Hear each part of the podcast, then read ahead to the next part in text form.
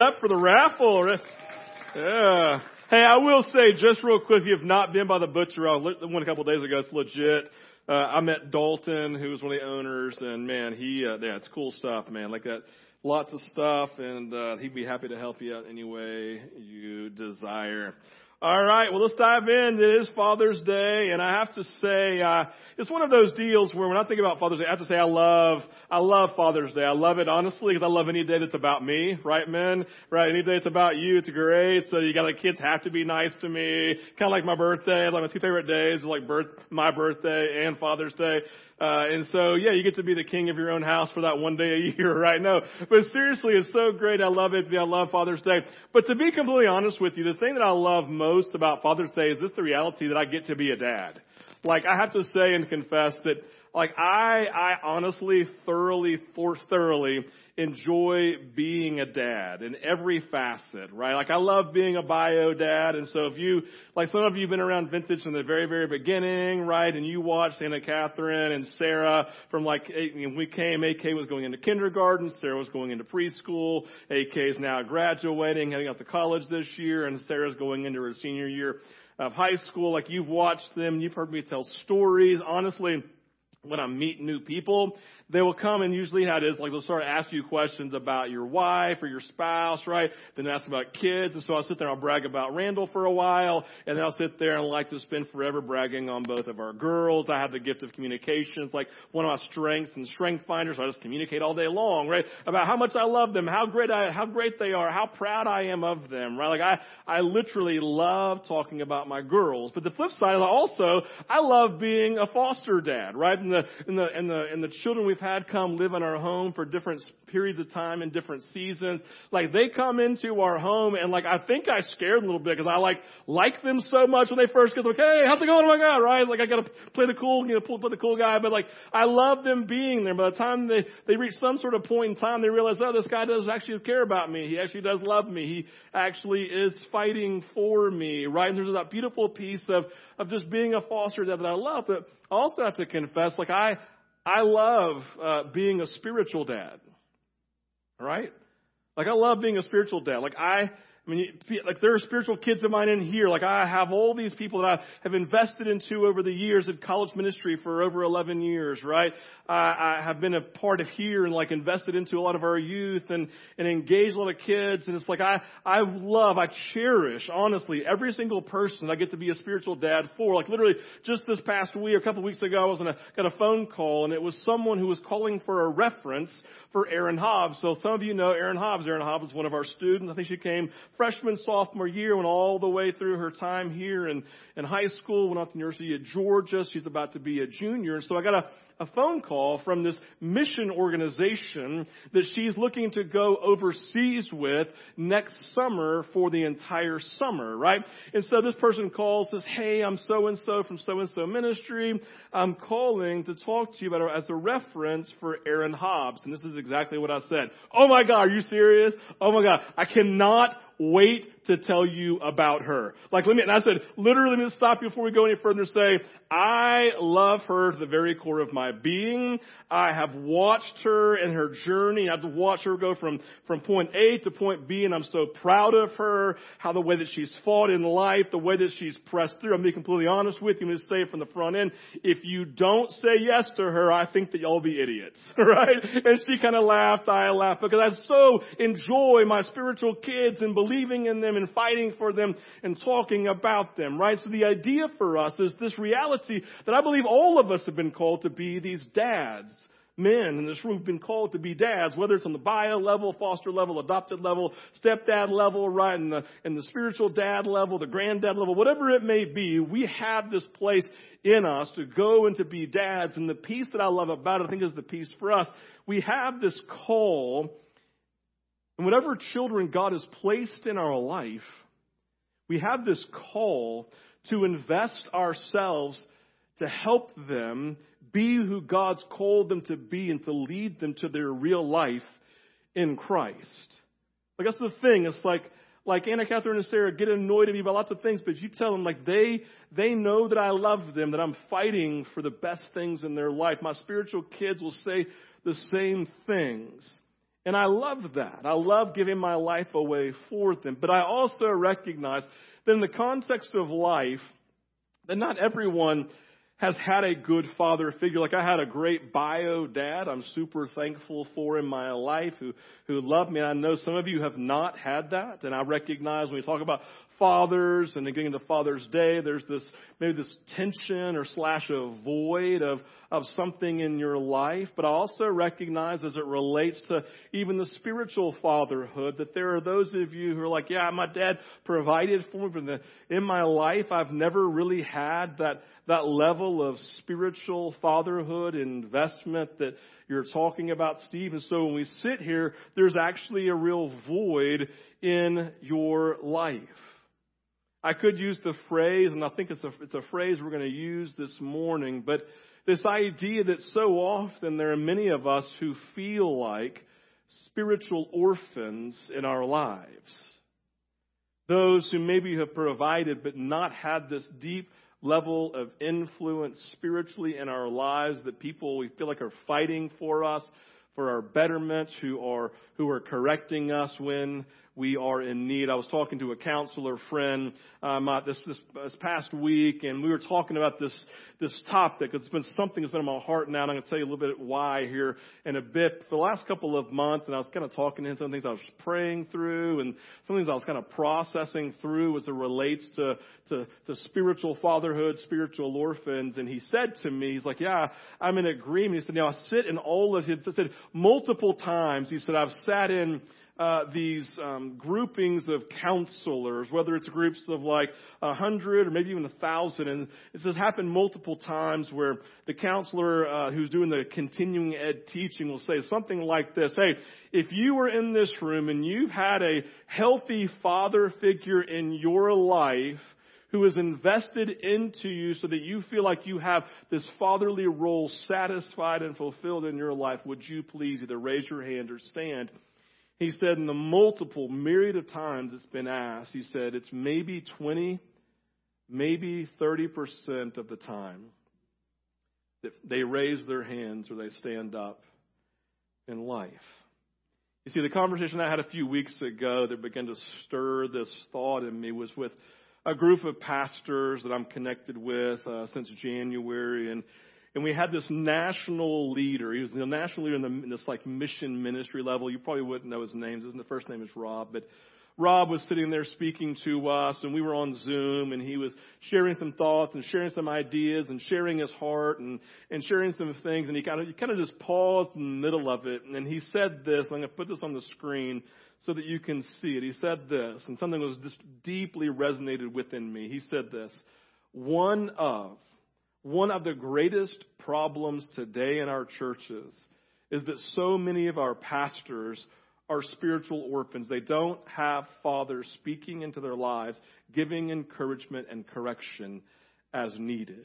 Like it resonated with me because as I'm sitting there listening to him, he makes this quote. You can leave it up there for a bit. He, like he, he, he says this quote and all of a sudden on all the Zoom screens, I saw pastors like this and they went like this kind of leaned into the screen. And I looked from like, and all of them like were totally engaged and totally listening as he unpacked some ideas and thoughts around this quote again. One of the greatest problems today in our churches is that so many of our pastors, and I would just say so many of our people in general, are spiritual orphans. They don't have fathers speaking into their lives, giving encouragement, like spiritual encouragement, spiritual life things, and correction as needed, right? The reality is our churches, I believe, as a whole, are filled with spiritual orphans, and I would even say in the context of our world.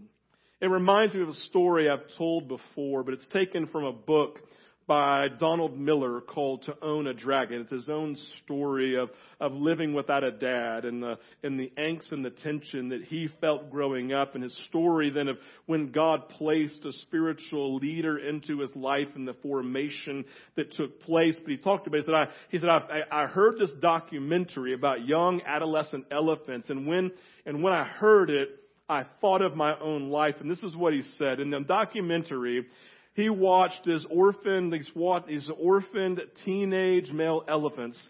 They were struggling with their lives in the documentary. The narrator talked about the frustration these elephants were feeling basically because they'd gone into a early cycle of puberty and, and in the elephant world there's this thing that happens in that moment where one they just this season kind of produces aggression for them. It produces violent behavior. The documentary they were taking their aggression out in very destructive ways with one another and honestly with people who were in the villages uh, where they were. Normally when this cycle begins a young male elephant will leave his mother and he will head out into the in, out into the out into the woods, out into the forest, out into the this the African wild to begin his search for an older, more fully mature elephant male to mentor and to guide the the young elephant. That's the goal. They leave their mother, go out, and then a the young, like an older, mature elephant will recognize what's going on and come alongside. And in these moments, they travel together. They find food together. They fight together. The older teaching the younger what elephant strength is for and how to use it for the benefit of himself and all the elephants that they are in relationship with in their quote unquote elephant tribe, their elephant family. It is in this mentoring, this moment of spiritual fatherhood, that the aggression subsides.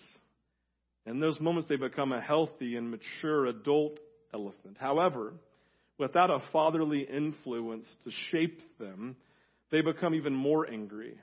They become even more aggressive. And they become dangerous to everyone around them. That's where you get the phrase rogue elephants. They just go through and start destroying because no one has come alongside and their orphan, their orphan spirit, right? This place of being an orphan, no male adults coming alongside to shape and to encourage and to come along side of them. The case for spiritual orphans, in my opinion, is a very real thing. A tragedy in our churches, but something that I see as an incredible opportunity, right? This tragedy of spiritual orphans, and all of us feeling that probably to some degree. I see it as a tragedy, but I also see it as an incredible opportunity. I want to state for the record this morning, men, hear this. I see this void, right, of fathers coming alongside. I see this void as something that you can step into and fill for someone who's in need, right? This, you can live your life looking for those that you can invest into. And I see it for you as a void that God wants to meet and to fill into in your life. Because I recognize we begin to talk about this this morning, right? I'm saying to you, hey, I want you to fulfill this role in someone else's life, but I also recognize many of you are sitting there feeling the weight of it yourself that you've never had someone come alongside, maybe in your aggression in your anger, in your frustration, right? In your animosity, your tension, in your fear, and maybe in your anxieties to really come alongside and to love on, to encourage, to correct, and to speak into your life. I see it as one of the great tragedies, maybe of the Western church, honestly. One of the great tragedies of the Western church. We have these selfish, nuclear understanding of how we view family, and we kind of protect ourselves and never let anybody else into that, which is just not God's plan. It's not God's design at all. It's to invite people into relationship just like Jesus did. So with that in mind this morning, what I want to do is I'm looking at a very familiar story of a father you all know in the context of scripture. And at fathers, I want you to pull out some, I want you to pull out some traits and we're going to pull out some traits that I believe God is calling each of us to express in the lives of other people. But hear this. It's also traits and experiences he wants us to experience ourselves. So he wants us to express these things and he wants us to experience them in the context of our life. The story this morning is taken from Luke 15. It's the familiar story of the prodigal son, or what I would call the story of the loving father. That's really what this is about. Like, ultimately it's about the prodigal son returning home and Jesus loving him. But really the story here ultimately is about the father who is loving and pushing through all of these pieces to give himself to those, his sons who are in need. That is what the story really is all about. So I want to just kind of catch you up on this story, kind of remind you of some important pieces in it. In this short story, there's a younger son. He wants to disown the family. That's what he's doing. And asking for his inheritance, he's looking at the dad saying, hey, if it's okay, I'm going to go ahead and act like you're dead. And I'm going to disown you and everyone in this family. And I'm going to go do my own life. And honestly, the father could have said no, but in this moment, he came alongside and said yes to the son. He took his inheritance and he ran, right? The father grants him his desire. The son goes off. The son wastes it all. He wakes up in his brokenness. He comes home in great humility, right? You remember the story? The father blesses him and then he apologizes. The father opens his arms, receives him back into the family. It's a beautiful piece. But in the story, you also have the elder son. The elder son is disconnected from his father, even though he lives under the same roof and works with the father, sees the father every single day. The elder son gets angry because he feels like it's unfair that the younger son has been returned back to the family and he's been given gifts, right? And the father's just lavished his love on him and is returning. He gets incredibly jealous. He gets incredibly angry. Gets very, very frustrated in the moment and he takes out his frustrations on the father, yelling at him and disagreeing with him. The takeaway is easy. The father is the massive hero. He expresses a compassion and he expresses a deep love for both of his sons. You may not know this, but Charles Dickens called The Prodigal Story the finest short story that was ever written. Powerful and it's beautiful. In it, there, I believe there are three fatherly traits that we, we see from this story. And these three fatherly traits, these are things that we should express and things that we are allowed to experience, right? Things that we should express as fathers and all the relationship that we're in. And these traits are things we are to experience as fathers or as sons in the context of our life. Number one, fatherly trait number one that you experience and you express he fights unconditionally for his children. The prodigal father, he fights unconditionally for his children. The whole of Luke 15, the whole of Luke 15 is Jesus' response to the Pharisees who are upset that Jesus is going into and loving sinners. Right? Gee, the whole chapter is about Jesus coming alongside and educating and contradicting and expressing who he is to Pharisees who just have no understanding of the love of Jesus for those who were far away from him. In the story, it's important to note from the beginning that the prodigal son represents the sinners, the tax collectors, and the prostitutes, those who were, right, opposed, opposed and considered as sinners by all the Pharisees and religious leaders. And the elder son in the story specifically represents the Pharisees. Just know that from the outset. So we see in this story, right, first trait he fights unconditionally for his children is Jesus coming alongside in chapter 15 after the Pharisees. It says this in verse 2. It's not on the screen, but you hear it. And both the Pharisees and the scribes began to complain, saying, This man receives sinners and he eats with them. And Jesus, being Jesus and wanting to come and express his power in the moment to express a very clear understanding by putting his foot down, but doing it in a very direct, but I would say loving way. He says, let me tell you three stories, guys. Let me tell you three stories. And the first story, I want you to know that the father is one that if he has a hundred sheep and he loses one, he will go and he will find that sheep because he loves it and he will celebrate it. That's what he does. He leaves these who are already at home and he goes to those that are in need.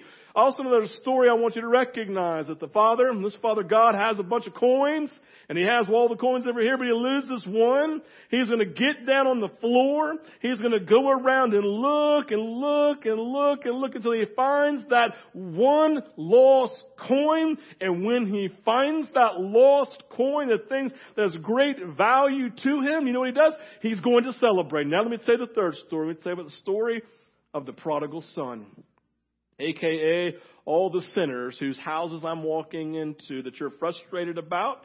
And I want you to know there's also an elder son, and that's you. And he comes in and sits down with them in the moment and says, In this, I want you to hear me say, when the prodigal comes home, he celebrates. He celebrates because he loves the prodigal unconditionally unconditionally, just as he loves the elder son. You couldn't do anything, and so I want you to recognize, my, my, my religious friends, that you're frustrated because God loves the ones who's lost, and He loves you even though you have no idea who you are in God's eyes and even who you are. He loves all unconditionally the Father heart looks beyond sin to find the image of God in a person and won't let any outside voice dissuade him. Y'all, everyone in our lives needs a father to fight for them this way, and you need a father to fight for you this way. Second thing, a second trait we see from the Father is He loves His children unconditionally. God is calling you to fight unconditionally for your children in your life. He's calling you to love children unconditionally. The story finds its greatest expression of power in the ability and the conviction of the Father to love both of His children and their specific brokenness. He loves the child who disowned him, who left the family, who treated all of them as if they were dead to him. That's the message, right? On the other hand, the elder son, right? He lived angry, disconnected, and disenfranchised with his father. In both instances, in both of their immaturity, the father only loved them and only provided for them. Again, everyone in your life needs a father to love them this way, and each of you needs a father to love you this way. Do you love like this? Even in your own children? Do you love them like, do you fight for them unconditionally? That story after story of my mom and my dad fighting for me, not even knowing for sure if I was guilty of something or if I was innocent, but they fought for me unconditionally. Plenty of moments in my life, this is a dumb story, but I think about it all the time. 20 something years old. I've graduated from, co- no, no, I'm home from college for the summer. I'm filling in for my dad who's gone to Brazil on a mission trip and I'm working at the boat shop, right? And long story short, I get confused on the prices of boats that I'm selling for him and I sold one boat for $3,000 less than what he had it named at. I was causing him to lose a fair amount of money. And all of a sudden, I realized that along the way, pit in my stomach, and I had to go after my dad got home and say, Dad, I hope you had a great trip. I hope Jesus is really, really close to your heart right now. Uh, but this is what happened, right? And you know what he did? He just looked at me. He goes, eh, it's just money. You're more important. It's like, ah, but it's $3,000, man. Eh, eh, whatever. We'll sell another one. I hope the guy enjoys it. I mean, literally, this is it. I mean, powerful, right? I walked away going, I'm not one, I'm not sure my dad would have been like that 10 years ago. So it spoke to the growth of my dad and his own spiritual childhood with the Father God and being shaped by Him and being changed by Him. It was beautiful, right? But I received it for myself. It was powerful. Do you love your children unconditionally like this? The third thing, He shares all of Himself unconditionally. He shares all of himself. Never forget, scripture says we are heirs of, listen, we are heirs of God and co-heirs with Christ, which simply means everything that God possesses and owns belongs to us. And that's what we see in the prodigal, right? He shares himself unconditionally with both of his God loving, he says, both of his idiotic children. Right? God loved them. God loved them, right? The generosity of seeing in both sons, the prodigals, and never forget this. I'm almost, listen, we're going to kind of wind this down in like five minutes, so just give me the last five minutes, right? Pay attention. I love it because the prodigal comes home, he's dirty, he's smelly, he's broken, right? Listen, super important part of the story. He was, like Matt asked me, somebody asked me this morning, hey, are these, uh, is this kosher bacon, right? It's a joke, right? Because it's pork. Listen, this is the most unclean animal in Jewish tradition. Who had the prodigal son been hanging out with? The unclean pigs. He smelled like pigs. He probably looked like a pig right? He had been hanging out with pigs. He still got pig goo all over him, probably pig poo all over him, right? That's the moment he's living in, and the father sees him in his pig poo-ness, right? And goes running to him, doesn't wash him off in his pig poo-ness, but grabs hold of him, and it tells us in verse 20, when he was still a long way off, his father hyped up his man skirt, right? completely inappropriate, saw him, felt compassion for him, and ran and put his arms around Stinky Son and kissed his pig body all over the place. Listen, dads, I know your kids may hate it, but sometimes you need to lavish that type. I don't care if you're an introvert, extrovert, I don't care how you express love. Sometimes the only thing to do is to lavish this uncomfortableness of love on your kids so they will never forget it. Never forget it. You're like, this is not who I am. It is you. Because it's Jesus in you. It's what the Father does right here. He lavishes love. He lavishes it in an listen, if I did that to Anna Catherine and Sarah right now, they'd ah, ah, right? It's like, I it's like, I wouldn't care. That's why I like, listen, all you people out there whose kids I like love on and hug, I don't care. Like, yeah, right? I just want them to know their pastor loves them. And if it makes them too awkward, let me know and I'll stop. All right. So, beloved, love it because in verse 21, the first 21, the apology came second. Right? He poured himself out extravagantly and the son hadn't done anything except smell like a pig. And then he apologized and the dad cut him off and said, it's okay, come on in. He's home. Our son was lost, but now he's found. Give him the family ring. Give him the family robe. Take that fattened calf we've been waiting to kill and let's celebrate him with it. Woo! Everybody come on in for a party. My son's home. My son's home. My son's home, everybody. Woo! Woo! The son is home. He's back. That's what he does, y'all. If that's not the picture of God that you have as Father in your life, I'm sorry. The Western church has sold you a lame view of God. Does that excite you to think about knowing Him that way?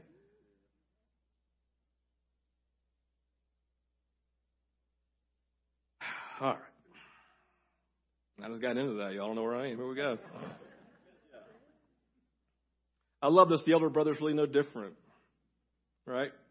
this is the crazy piece. So basically, Jesus is looking at them, looking at the elder son. The elder son was working with the father, with the father, has around him all day long, but was so just so disconnected, he had no idea what was available to him. Verse 31, I think I'm going to say it in the way I think the father said it. Son, you've always been with me. And all that I have, it's already yours. Like, have you ever had that moment with your kid or someone else's kid or a moment with somebody when you realize they have no idea how much you love them and it breaks you that they don't know? And then you like annoyingly talk about it until you feel like they have to know now because you've overly saturated with them the truth of how you feel about them. That's what he's doing right here. You've always, hey, you've always been with me. Isn't it crazy? That's what Jesus said to the Pharisees about the way he viewed them. We always make Pharisees be about bad guys. But Jesus loved them and said, Everything belongs to you. In both scenarios, both sons, for very different reasons, they had no idea that the Father's heart was all about sharing all of Himself unconditionally with them. They didn't even, They didn't have to earn it. It was by grace, right? They simply needed to receive it. Everyone in your life needs you to share all. Listen, everyone in your life that God's placed there needs you to share all of yourself unconditionally. And each of you need fathers to share unconditionally with you. The world needs spiritual fathers because the world, including some of us, are full of spiritual orphans, right? People like the two sons totally missing what they needed. A father who fought for them, a father who loved them and shared himself unconditionally. It's what you are to express, and thankfully, it's what you are to experience. So, three takeaways this morning. I'm going to go through real quickly in all three of these, and then Toby's going to come and lead us out in worship. We're going to take some time and pray. Number one, so we can just kind of see them on the screen. Be the father someone needs. Receive, receive these truths. Be the father someone needs. Receive these truths from Jesus yourself as spiritual father and seek out spiritual fathers on earth. So be the father someone else needs. You, listen, when, listen, when what, what is massively like touching your heart this morning out of a longing of your own desire of a father, then be that for someone else. Do unto others what you wish someone had done to you. Be extravagant in it. Holistic in it, right? Do these things we talked about. Fight unconditionally for them. Love unconditionally. Share all of yourself unconditionally. Be the father someone else needs, right? Like, I've got spiritual kids who are here this morning. I love this. Like a week and a half ago, I'm not sure if Toby's in here, but like, Randall went and did lunch with Toby, like a late lunch and she came just, just to be a spiritual mom to him and to invest into his life. I don't know how long they hung out for like two or three hours and she came home like, this is the best thing I've ever done. She had so much fun. She was like, I just love Toby so much, right? It's like we're looking at this, right? To invest into people. There's Toby right there, right? It's like, man, she just loves him and I love him too. It's like he's a spiritual son of mine. I think he's amazing. I consider all day long and tell you everything I love about Toby outside of him leading worship. This is what he does, but it's not who he is. We don't love people for what they do. Like Sydney's been playing University of Georgia, right? She's been killing it in softball. Whenever I got people call me almost every week after a game, saying, "Mom, you see Sydney's games?" And of course I did. I'm her spiritual dad. I watch all of her games, right? I'm texting her mom and dad during every single game. I'm making fun of her in her game, right? I'm celebrating her in game. I'm sending pictures of her to herself in the games so she can see when she's done. I'm sitting on top of the table taking videos like this on my phone so she can see the home run she hit. That's not who she is. When I talk about her to people, I'll say, yeah, she's a great softball player, but you should know her heart. My gosh, she loves Jesus.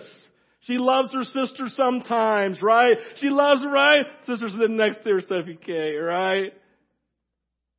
She loves her mom and dad. She loves her family. She loves her softball team. She is Jesus to them. I talk about her life. I tear up whenever I talk about them. Be that for somebody. Receive these truths for yourself from Jesus, your heavenly Father. The whole prodigal story is about Jesus' love for both sinner and Pharisee. He loved them both. He hurt for both. He wanted both of them to receive Him in these ways, right? He wanted to recognize, I'm a God who will hike up my man skirt and I'll come running down to you in your filthiness and I will just lavish my love on you, right? You're like, that's awkward. It shouldn't be. That's part of our problem. Who is Jesus to you? Is he a distant God or an ever present Father? God would love for you to know him as the Father in your own story and then seek out spiritual fathers on earth. So this guy, Rob, I was talking about, um, he's probably about, if he's late, he's probably late 50s, maybe early 60s. It's hard to tell in a Zoom call. He just wrote a book with a guy named John Maxwell, just to kind of put you the kind of context, like John Maxwell, the leadership guru, called him and said, I heard one of your talks. Can I do a book with you? Right? So, and I'm like, oh, he must be, oh, he must have something to say that's important, right? But it was so fascinating. He sat there, he started, he said, guys, I just want you to know I'm probably going to cry today. I'm like, he said, my, one of my spiritual fathers just passed away a couple of days ago. So I'm thinking someone he's known for a long time. Well, he'd only known him for like five years. He said, when I was about 50, 51, 52 years old, he said, I heard about this guy, so I reached out to him and said, hey, I don't know. We don't know each other, uh, but I would I would love to connect with you. I'm looking for guys who can invest in my life. I'm looking for men who can be fathers, who can tell me, who can encourage me in my life, and men who can correct me where I'm wrong. And I think you're a guy like that. I don't have expectations of you being my best friend, hanging every day, all that kind of stuff, and calling me once a week. I just, whenever we're together and you able to give your time to me, I'd be very thankful. He said, so we did. We met. We probably met four times a year. I'd reach out to him when I had needs or I had questions. And he became that person in my life and he's just died and I'm very emotional about it. I, I just loved him and he just loved me so much, right? And he talked about this, how he went after people to be fathers for him, right? So I reached out to them. Some of them said yes, some of them said no, but I just gave my life and I've got multiple spiritual men in my life who are fathers to me and investing into my life. And so I said, that's awesome. So the next week, there's a guy who I've been read a, one of his books, or a couple of his books, or things I've read multiple times, or I'll ball in my bookshelf. I looked up to him just from from Book World, and so he's uh, I've been reading his books for like 20, 25 years.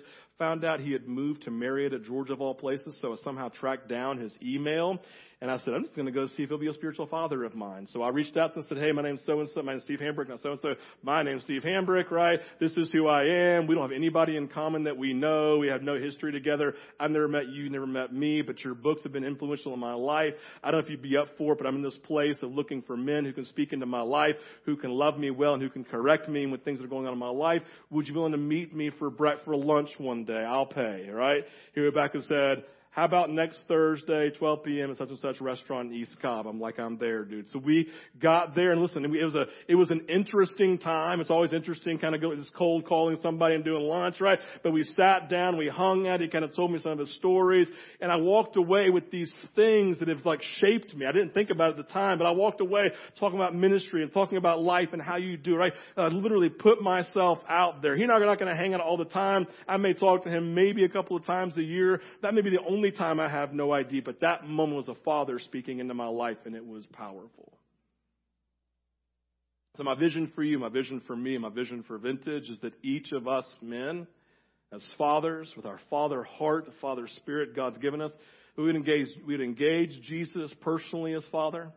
We would engage those in need who, had, who are spiritual orphans who are like those angry elephants walking around needing someone to love on them and help them mature, that we would be those fathers for them. And that I would just encourage you to seek out fathers. Step out and ask somebody. They may not say yes. It may take you three times of asking somebody, right? But someone who can encourage you and correct you when needed because we are all in need of that. I hope this morning this is connected. I hope it's resonated with you. I hope it's challenged you. I hope it's like I hope that you're walking away going, I feel this, right? I feel this. As we come into worship this morning, I'm gonna um, I'm gonna bring the lights down, and Toby's to play. I'm gonna invite uh, every man 18 and over in this room to go ahead and stand this morning, and I'm just to speak over you.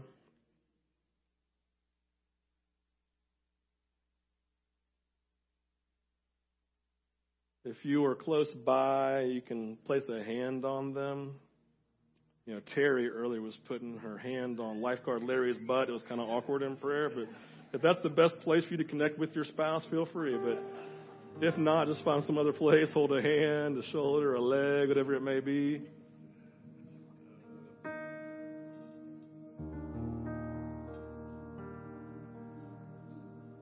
Man, I just want you to know that uh, you are loved.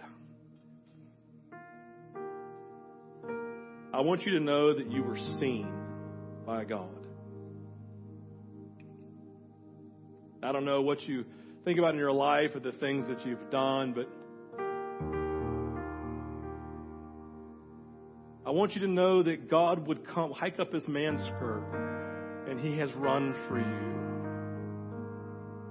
I want you to know this morning that God wants to, he's affirming you and He's proud of you. Don't need to qualify things like the prodigal son did, saying, but, but do you know what I've done? But, He's like, throw the butts out the window. I just love you and I'm proud of you for being my son.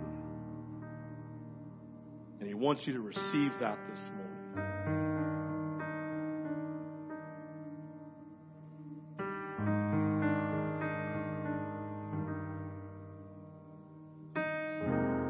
Father wants you to know He just really enjoys doing things with you. He loves to, loves when you mow the yard. He loves when you watch your favorite sports team. He loves going to work with you. He loves just being with you when you're a husband and when you're a dad and when you're a friend. He loves going fishing with you. Loves play golf with you. He just enjoys you and loves being with you in whatever you're doing, whether it's quote unquote spiritual or not. He just loves to be with you.